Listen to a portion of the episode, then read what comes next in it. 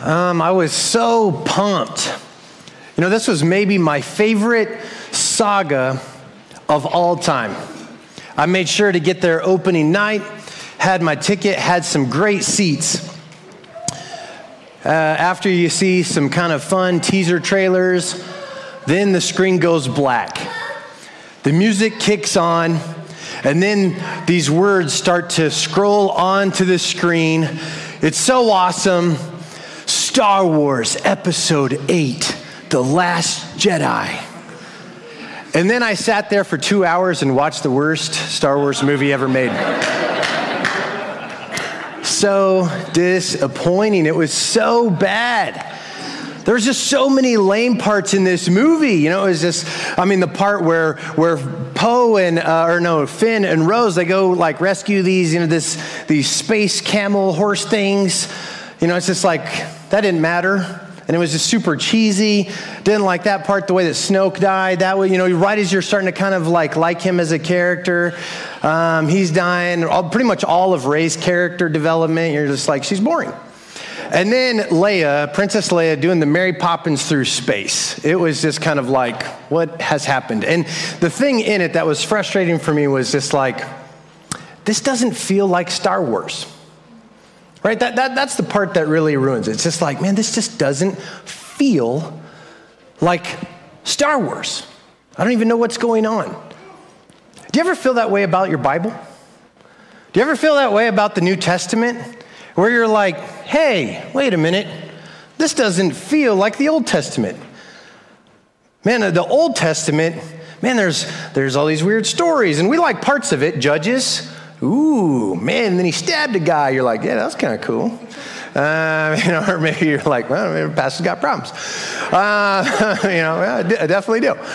Uh, but you're like, oh, that's that's kind of fun. We like some of the stories, some of the psalms are okay, but then it's just like, gosh, man, you, you read a lot of the first five books and you're like, golly, it just feels like there's a bunch of laws, there's a bunch of rules, and and God seems to be all about it, and He gets mad when anybody steps out of line. The prophets, you get there and you're just like, I don't even know what's going on. This thing all feels super depressing. And we feel not even just this goofiness with, with, with just kind of the, hey, this, the Old Testament feels this way and the New Testament feels this way, but even the laws, even the commandments.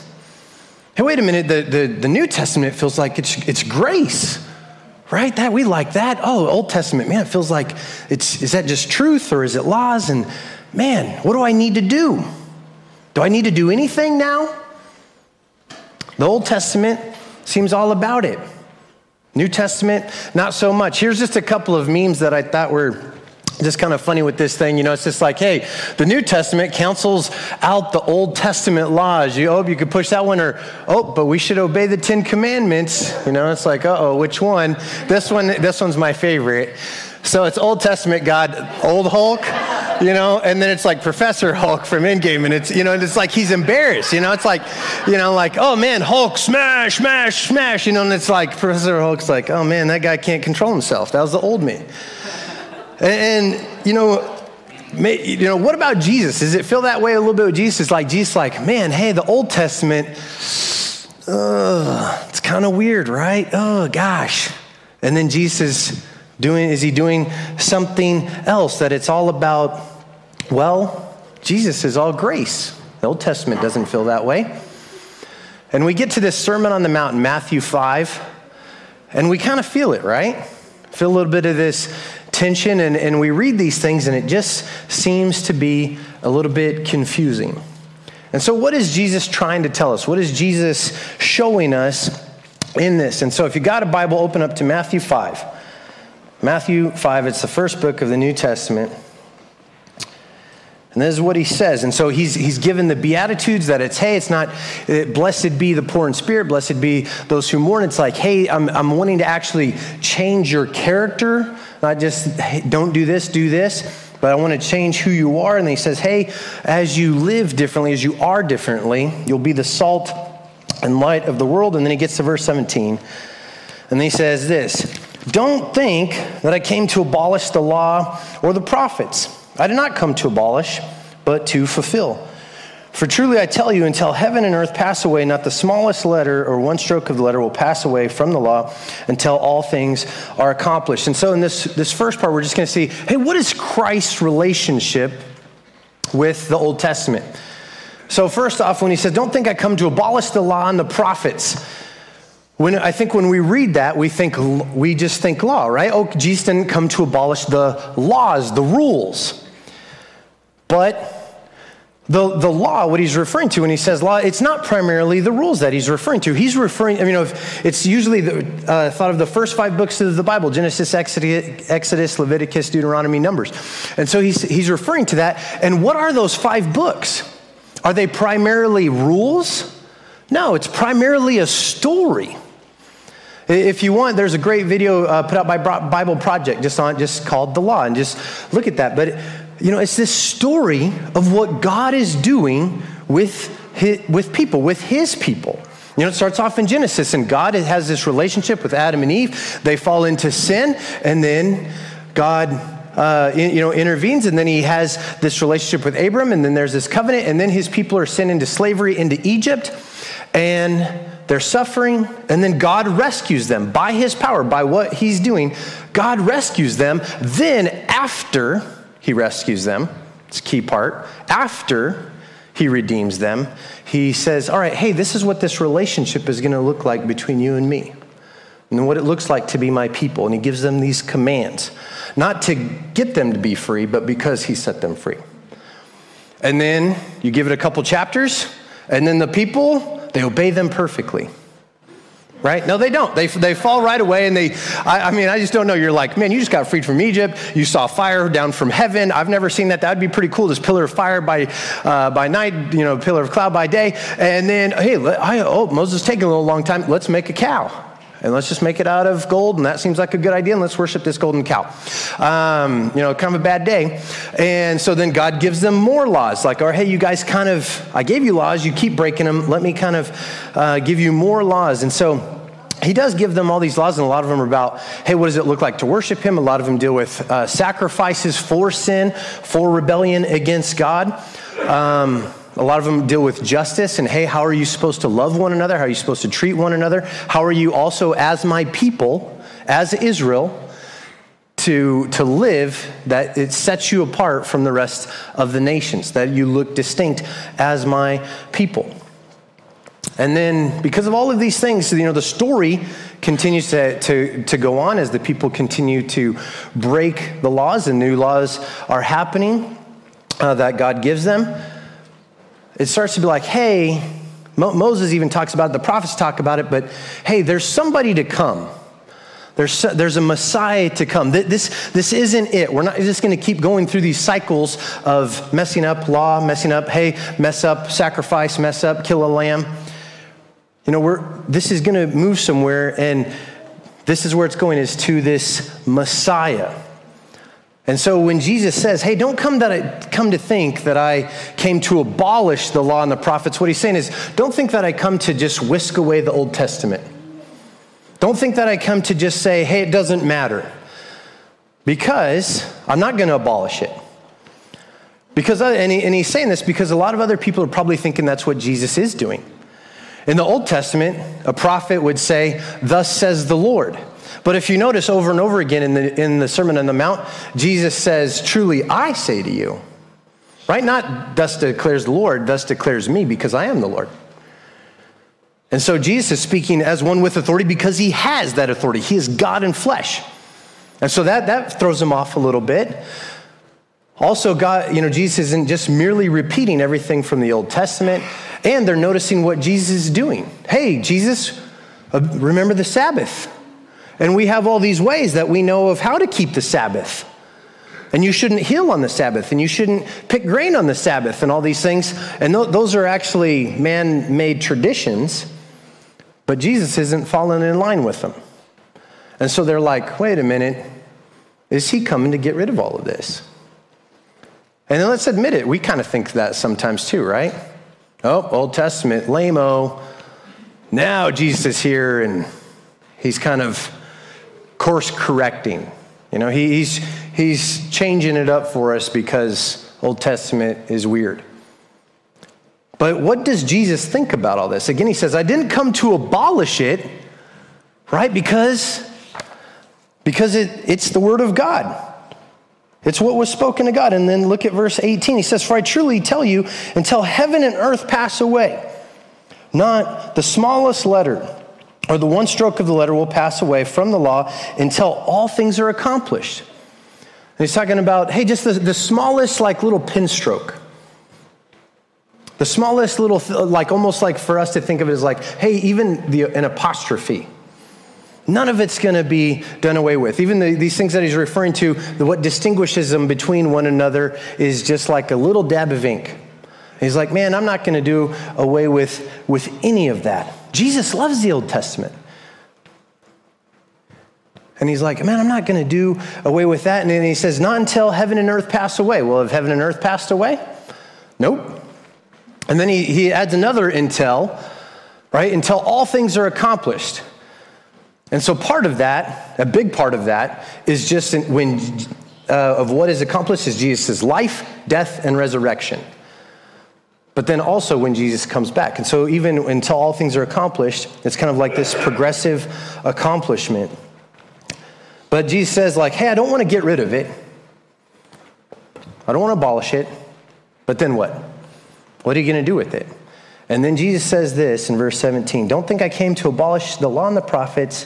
I didn't come to abolish, but fulfill. This is key. I mean, actually, for us understanding Matthew, because Matthew repeats this word a lot throughout his book, fulfilled. Jesus fulfilled this, and this was to speak of what, so that this might be fulfilled. Notice what, what Jesus doesn't say. Jesus doesn't say, hey, I didn't come to abolish it, but I came to keep it. He doesn't say that. Jesus doesn't say, hey, I didn't come to abolish it, but I came it so that you might keep it. He doesn't say that either. Jesus says, I came so that it would, I, I'm going to fulfill it. And so, what does fulfill mean? It means kind of like bring about to fruition, accomplish, so, so that it, it, it's the goal that it's all been leading up to might be done. Fulfill means point forward. Think, think of like a movie trailer. How many of you guys have seen the Spider Man No Way Home movie trailer? It's okay. What man? Come on, church. Y'all need some sanctifying, man. Golly, a little bit more Jesus in your life. That trailer looks awesome. So you, you watch a movie trailer, and it, part of what a movie trailer is to like get you excited for what's to come, right? So then all of these things in the Old Testament, man, is it really about just sacrificing the lamb? Gosh, I'm gonna have to do this again next year. Maybe tomorrow, man. All these sacrifices over and over again. Man, is this all we're going to look forward to? No, there's something else. Get excited because Messiah's coming, right? The Savior's coming, right? And, so you see that throughout the Old Testament of how it kind of continues to build in that. Also, it lets you, it, it's pointing forward. The point of a trailer isn't exactly itself, right? It's letting you know, hey, this is, this is what's to come. And then the, the, when you see the movie, it kind of fulfills that up. But also, I'd say that the Old Testament is more than just a movie trailer. Right? It's actually part of the story. Right? Avengers Endgame, yep, and I refer to this a lot, you know, it's a good movie saga thing. Avengers Endgame is, is great. It's a great movie. But Infinity War is part of the story. Ant Man is part of the story. All of these different movies are part of the story, and they're all building up to this kind of culmination in Avengers Endgame. And so, with that, you wouldn't be like, oh, now, now that we have Endgame, oh, it doesn't matter about any of those other movies. You're like, no. Us knowing those other movies helps you understand Avengers Endgame. That's the Old Testament. You want to understand Jesus, you want to understand the New Testament, man, what has been pointing forward to him this entire time? What, what, what, how does this is saying, hey, this is moving somewhere, this is moving somewhere, man, and it reaches its culmination in Jesus Christ. Right? So we, Jesus is like, man, I'm not, I'm not doing away with that. Even in Romans 10, it says the same thing. Paul's like, yeah, the law, the, the end of it, the culmination of it is Jesus Christ. That's what it's been working to. The law, the prophets, all of it pointed to it. And so to understand it, we need to understand what pointed, what was actually pointing to it. And so here's the thing. So Jesus says, hey, I didn't come to abolish it, I didn't come to do away with it. I came to fulfill. So then how does Jesus fulfill the law and the prophets? Uh, there, there, are several different ways, and I, I mean, I'm just honestly just can't get into all of them, but I want to give you several of them. Uh, first one is predict. He fulfills the law because the, the law and the prophets predict him coming. So Matthew's already shown this earlier in the book. Chapter 1, she will give birth, uh, verse 21, she will give birth to a son, talk, talking about the virgin, talking about Mary, um, to a son, and you are to give him the name Jesus because he will save the people from their sins. All this took place to fulfill what the Lord had said through the prophet. The virgin will conceive and give birth to a son, and they will call him Emmanuel, which means God with us. So you see that throughout Matthew, all these things. Hey, this took place to fulfill that. This took place to fulfill that. Because these things in the Old Testament are predicting what will happen into the future. And so Jesus does fulfills the law and the prophets by accomplishing those things. Another thing is this, is that it pointed to.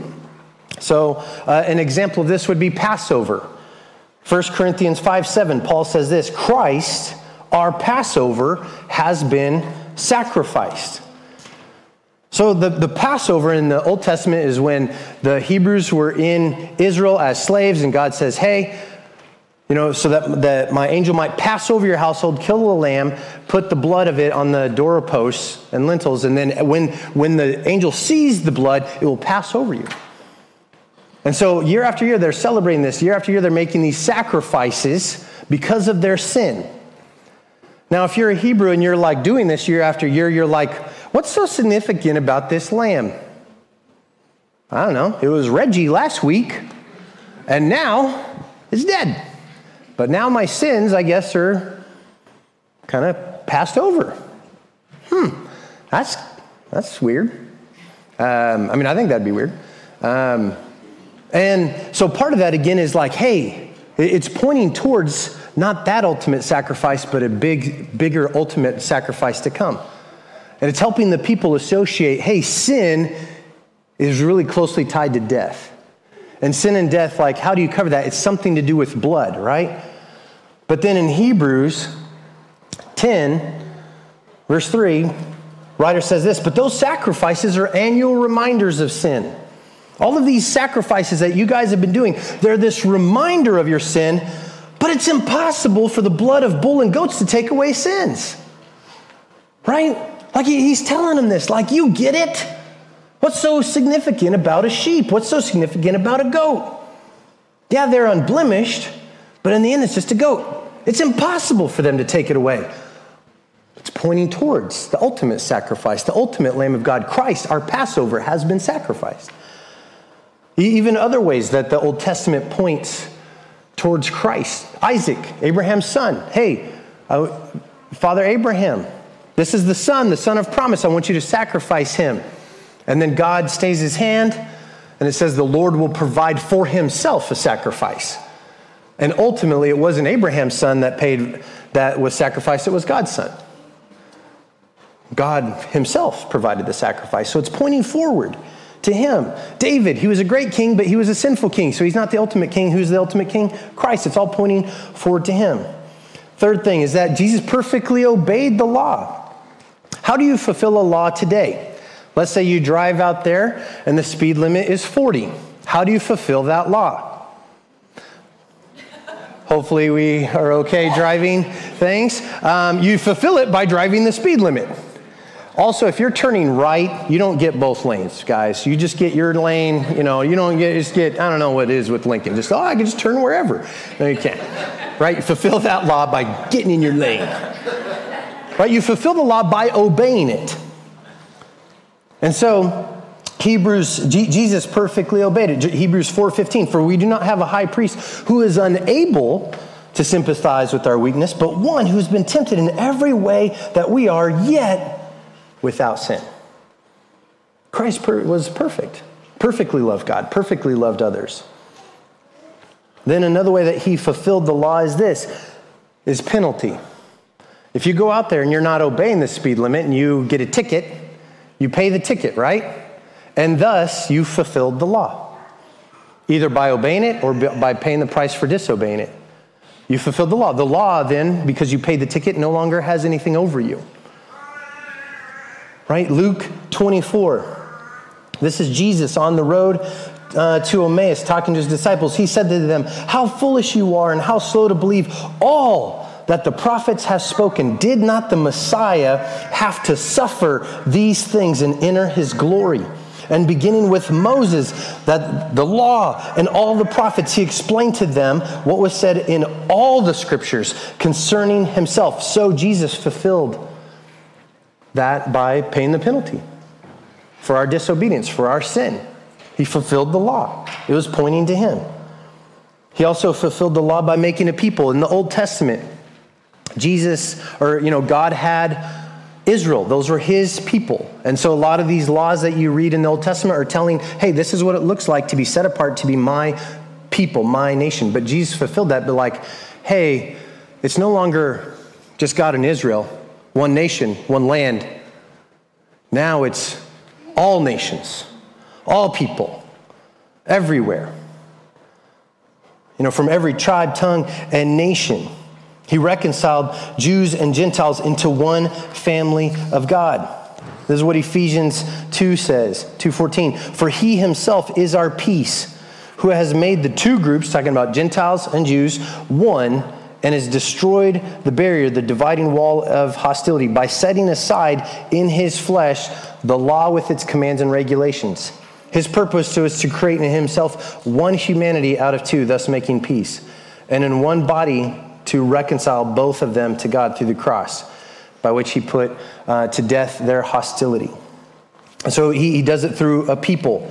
He does it to actually through power to help us obey the law. He fulfills the, fulfills the law and the prophets. Romans 3, or Romans 8, 3 and 4. For what the law was powerless to do, right? The law can't, the law can't make you obey it. It just tells you what's up, right? The speed limit doesn't tell you it doesn't make you obey it, doesn't give you the power to obey the speed limit. Right? So the law is what it was powerless to do because it was weakened by the flesh. God did.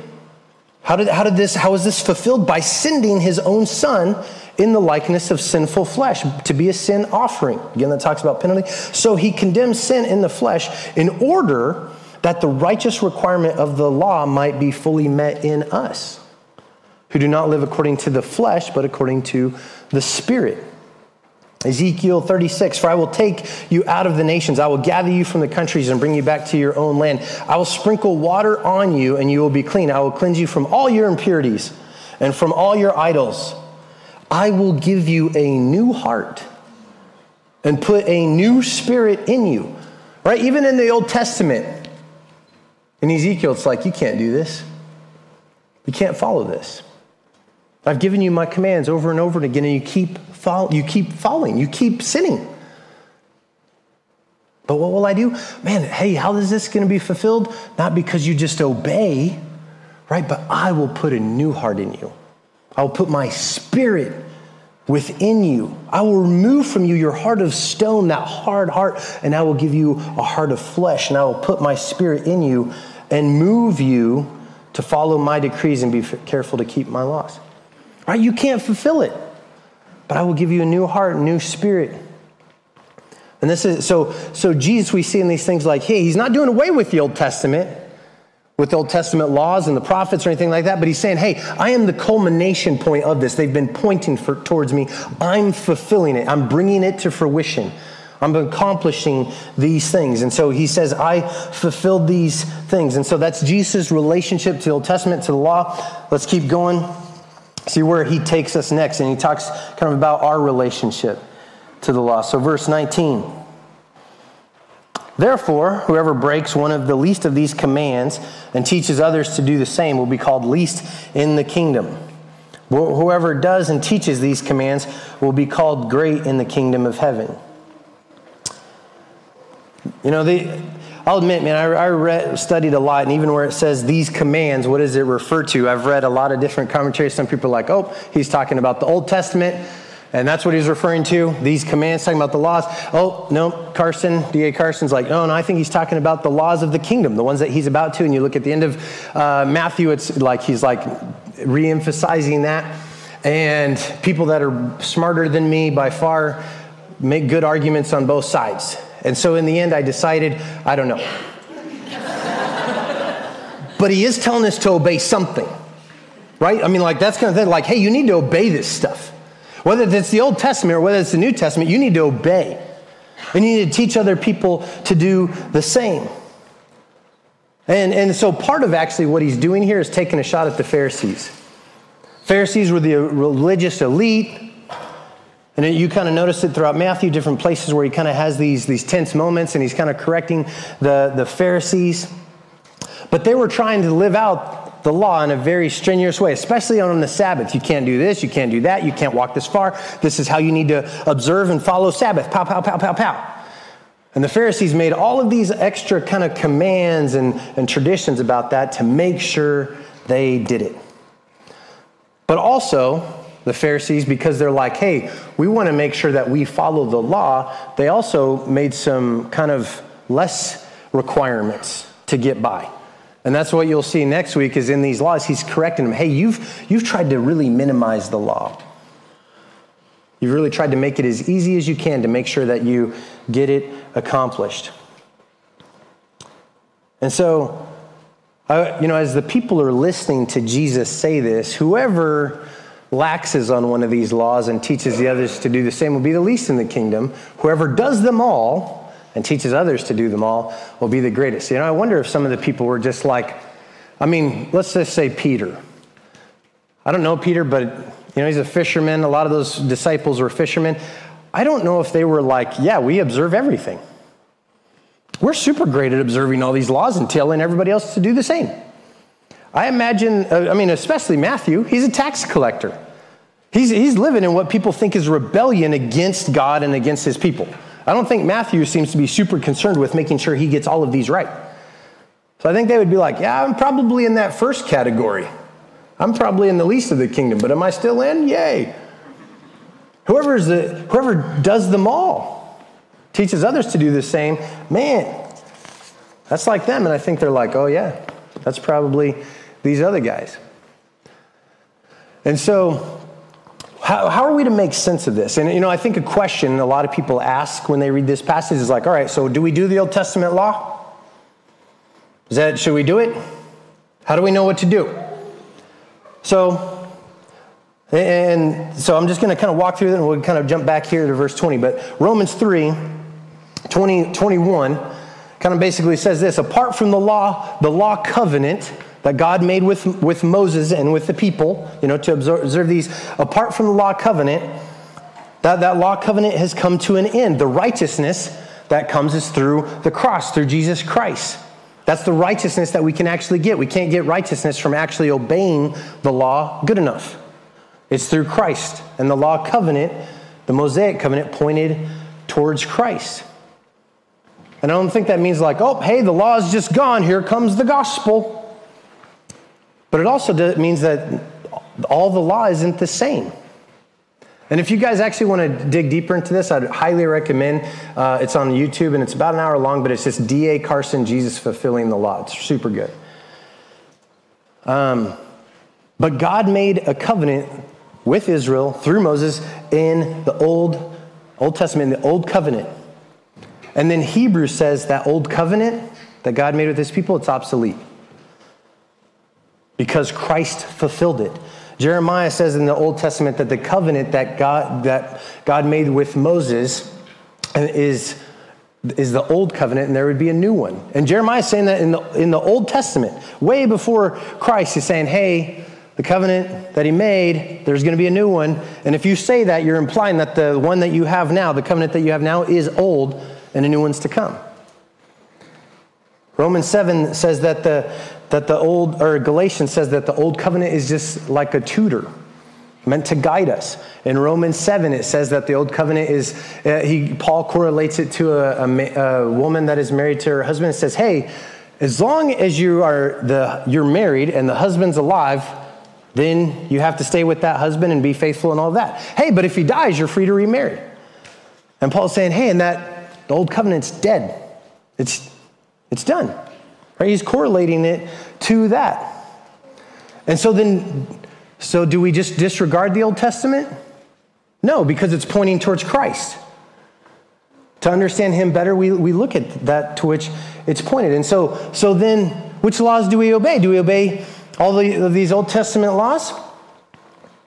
And, and, I know a lot of, uh, you know, around in the 11, 1100s, uh, I think it was Aquinas, he started to kind of separate like, hey, there's, there's moral law, which is law that deals with how you treat people. Um, you know, don't, don't kill people. Then there's ceremonial law, that's the sacrificial system law. And then there's uh, civil law, and that's talking about, hey, uh, how Israel um, kind of was to interact with one another. And so Aquinas, you know, Aquinas and a lot of other people, Calvin, they said, hey, um, the ceremonial law that's been fulfilled, Christ is the Passover lamb, he's the sacrifice, so you don't need to mess with that. Hey, the civil law that was just given to uh, Israel, and uh, you don't need to mess with that either. And so the moral law, the moral law is what, what hangs around.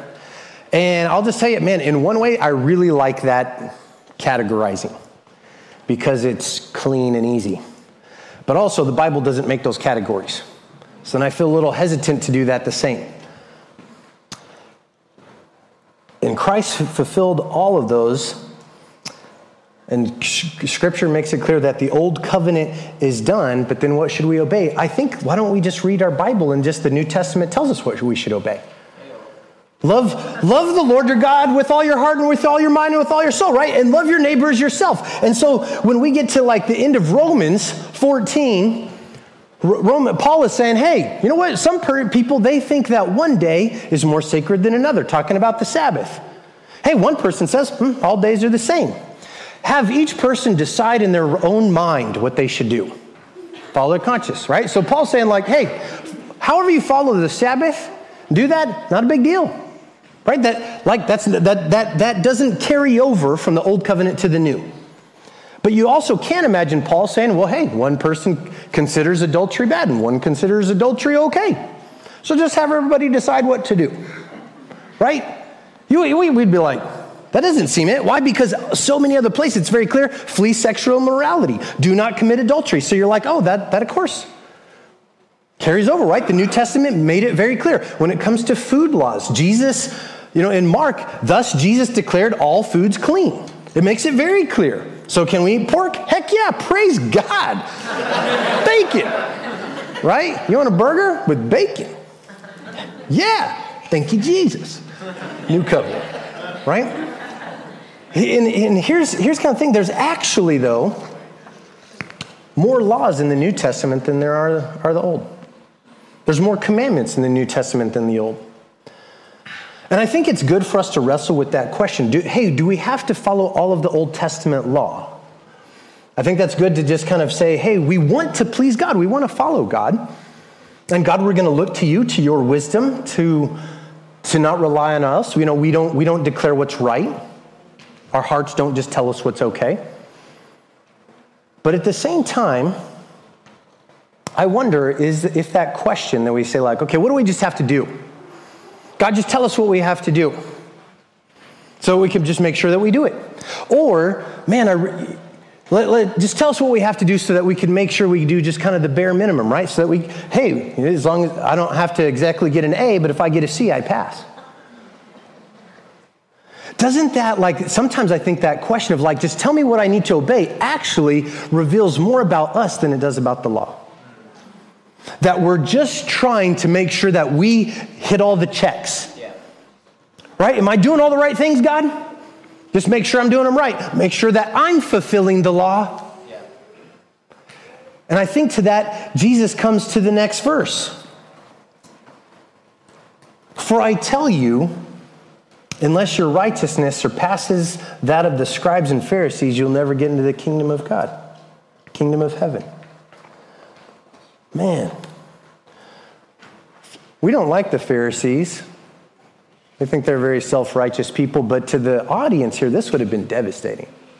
Wait minute, wait, wait, wait, what? You're telling me, super mega holy guy, I gotta be, I gotta be somehow more righteous than that guy? How, how can I do that? I mean, that, guy, that guy's killing the game. He's like varsity. I'm like freshman backup. If you're a freshman backup, we're proud of you.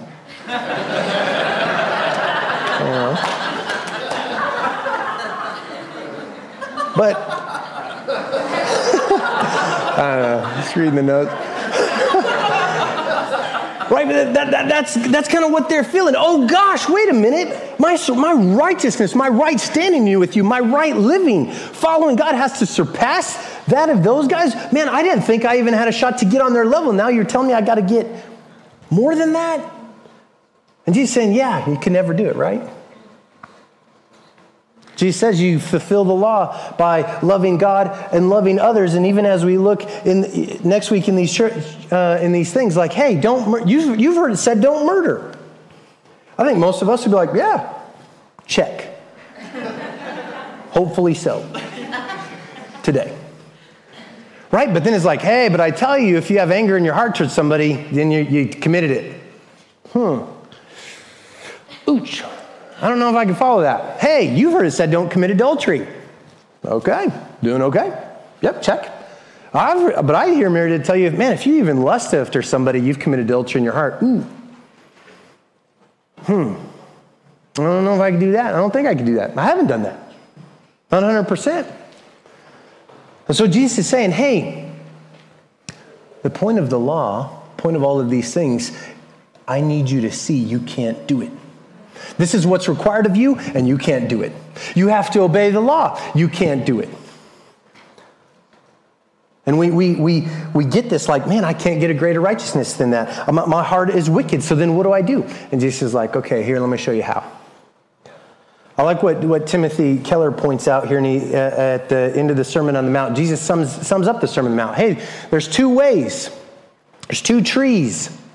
There's a good tree and there's a bad tree, uh, a broad way and a narrow way, two foundations. Choose one.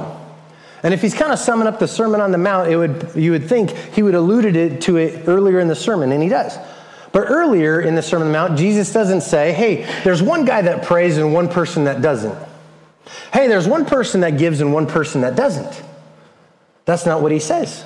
He says there's one person that gave joyfully and there's one person that gave to be seen so that others would see them, so that God would see them. Hey, there's one person that prayed. And there's, there's, then there's one person that prayed so that they would be seen. And they think that, man, if I just pray the right way, then God will, will listen to my prayer, then God will answer me because I'm, I'm checking all the right boxes. I'm doing all of the right things. And if I check all the boxes and if I do all the right things, then guess what? People will see it, and God especially will see it, and I'm good. I fulfilled the law. I've done it. And Jesus is saying, hey, you want to know how you can fulfill the law? It's none of that. It's not just these out, outward, check the box, do the right thing kind of life. How can you do it? Man, you actually have to become a different person. You have to be a new creation. How do you change your heart? You don't, I do.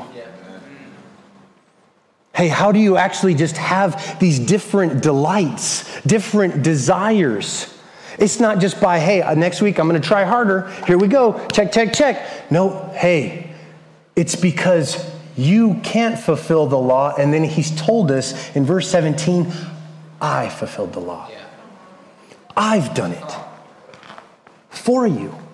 And, and do, do you ever get kind of sucked into that kind of Pharisee way of life? Right? Because Jesus is not saying, hey, because grace has arrived, just do whatever you want. Right in Romans, he says, hey, we're no, long, we're no longer uh, uh, under the law, but under grace. Does that mean we just go on sinning? By no means. It may never be. Absolutely not. Why? Because that's not how new creations are actually are. And so Pharisees, again, are like, hey, what is the absolute bare minimum that I can do so that I'm okay with God? Or how can I really try really, really hard to get with God? Do you ever get sucked into that kind of thinking? Man, God, you know what? I didn't cheat on my taxes, so I'm okay, right? We're good. But hey, maybe I strayed on the internet somewhere that I couldn't do, but uh, I don't know. Am I, still, am, I, am I still doing it the right way? Am I still okay with you? Or, hey, God, I did my quiet time. Now let's pray. right? Because you're, you're pleased with me because of what I've done. You're happy with me because I've done. Hey, I haven't really messed up this week. I've had a good week. So, God, now let me come talk to you because you're more excited to, to see me. Are you living in this kind of Pharisee life? Or here's a way to see if you're that way like when something bad happens or God doesn't answer one of your prayers, are you just kind of mad at God? Because you think secretly God owes you. Now, I get it. We could be mad at God, and there's a lot of things that it is, it, um, we can grieve and be frustrated when God doesn't answer prayers. I'm not saying that we don't ever do that. But I'm just saying, are you thinking kind of like, but I've been a good person. I don't deserve this, God. You owed me. I did the right things, and you didn't fulfill your part. This is your fault. How did I deserve that? That probably shows you that you have kind of like this Pharisee way of life. And Jesus is not saying when he says, hey, your righteousness must surpass that of the Pharisees, he's not saying, hey, you need to beat them at their own game. You just need to make sure that you're doing, you're doing it better than them. Again, let me just read Jeremiah 31. Look, the days are coming this is the Lord's declaration when I will make a new covenant with the house of Israel and with the house of Judah. This one will not be like the one I made with their ancestors on the day I took them by the hand to lead them out of Egypt, right? It's not going to be the old covenant, it's going to be a new one. My covenant that they broke, though I am their master. Instead, this is the covenant I will make with them after those days. I will put my teaching within them and write it on their hearts. I will be their God, and they will be my people. No longer will one teach his neighbor, his brother, saying, Know the Lord, for they will all know me. From the greatest of them to the least of them, this is the Lord's declaration, for I will forgive their iniquity and never again remember their sin. I'm going to make a new covenant with them. I'm actually going to change them, even as we read in Ezekiel, from the inside out. I'm going to put my spirit, I'm going to write the, my law on their hearts. That's how they're going to follow me. That's how they're going to live out a new creation. Why? Because they are a new creation. Not because they're trying harder, but because they've become new in Christ. Because why? They didn't fulfill the law, they couldn't do it. Jesus fulfilled the law. That's how you're going to be made new. And then look at how he ends there in, in um, Jeremiah. He says, These will be my people. I'll give them a new heart. New, uh, I will write them all this new, infer, new, new inward transformation. Then he ends this For, because I will forgive their iniquity and never again remember their sin. How do you get greater righteousness than the Pharisees? How do you get this right standing with God, a right way of, of living in the right heart? Because Christ says, I've done it. I will forgive. I will remember their sin no more. And how can I do that? Because I will pay the price that they couldn't pay. I will, will perfectly obey the law where they can't. All of this has been pointing to me, the one who's fulfilled it for you, because you never, ever could even come close to fulfilling it. And so for us, this new life is this grace motivated life because of what Christ has done for us. And that transforms our heart. So Jesus just lays out, man, hey, this is what you need to do, but you can never do it. How can you because of what I've done for you? And, and so here's, here's just kind of the challenge I have for you guys. Do you believe Christ is who he said he is? Right? Do you really believe Christ is who he said he is? Do you really believe that Christ actually fulfilled the law? And does your life that you're living actually reflect that you believe that Christ has fulfilled everything for you? He p- fulfilled it by obeying it. He fulfilled it by paying the penalty in your place for it. Do you really, does your life reflect that? If it does, then you're going to have this like grace driven life, this new creation in you because he's placed his spirit, his heart in you. New joys, new delights, new desires. That he's changing you. Yeah, it's, it's not all at once. It's not just you wake up tomorrow and pow, everything's great. But it's like, hey, this progressive God is changing me. Do you have this desire to follow God? And I'd say, man, if you don't, that might just be an indication that you really don't know what Christ has done for you. I mean, think of the guy who, who was forgiven. It was like 10,000 talents, like 60 years' wages.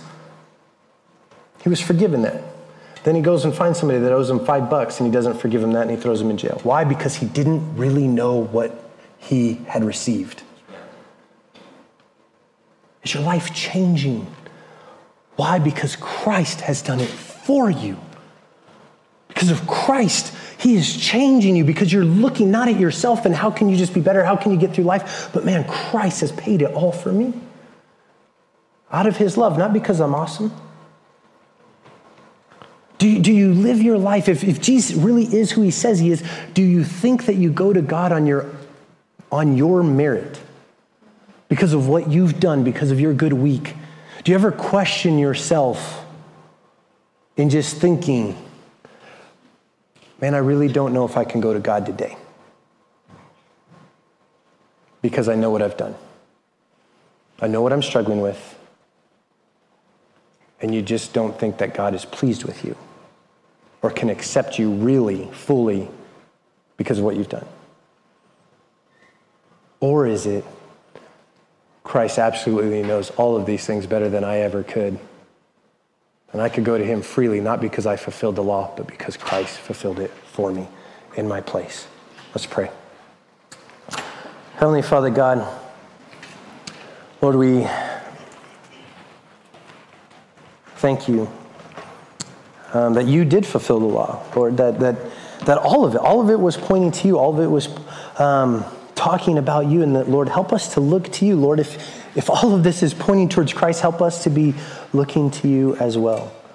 And help us, Lord, to live differently, to be that our righteousness might surpass that of the Pharisees, Lord, not because we have done it, but Lord, but because we actually have not just an exterior transformation of just doing the right things, but an interior, inward heart transformation because of what you've done for us. Lord, so that we can have this thing of like, hey, my heart is changing not just these outward behaviors. And Lord, but that also our standing with you has totally been purchased, been given to us, Lord, because of what you have done for us in our place. And so, Lord, help us to believe, help us to look, and help us to just really believe who you that you who you say you are, you actually are. We ask this in Jesus' name. Amen. Church, let's stand together.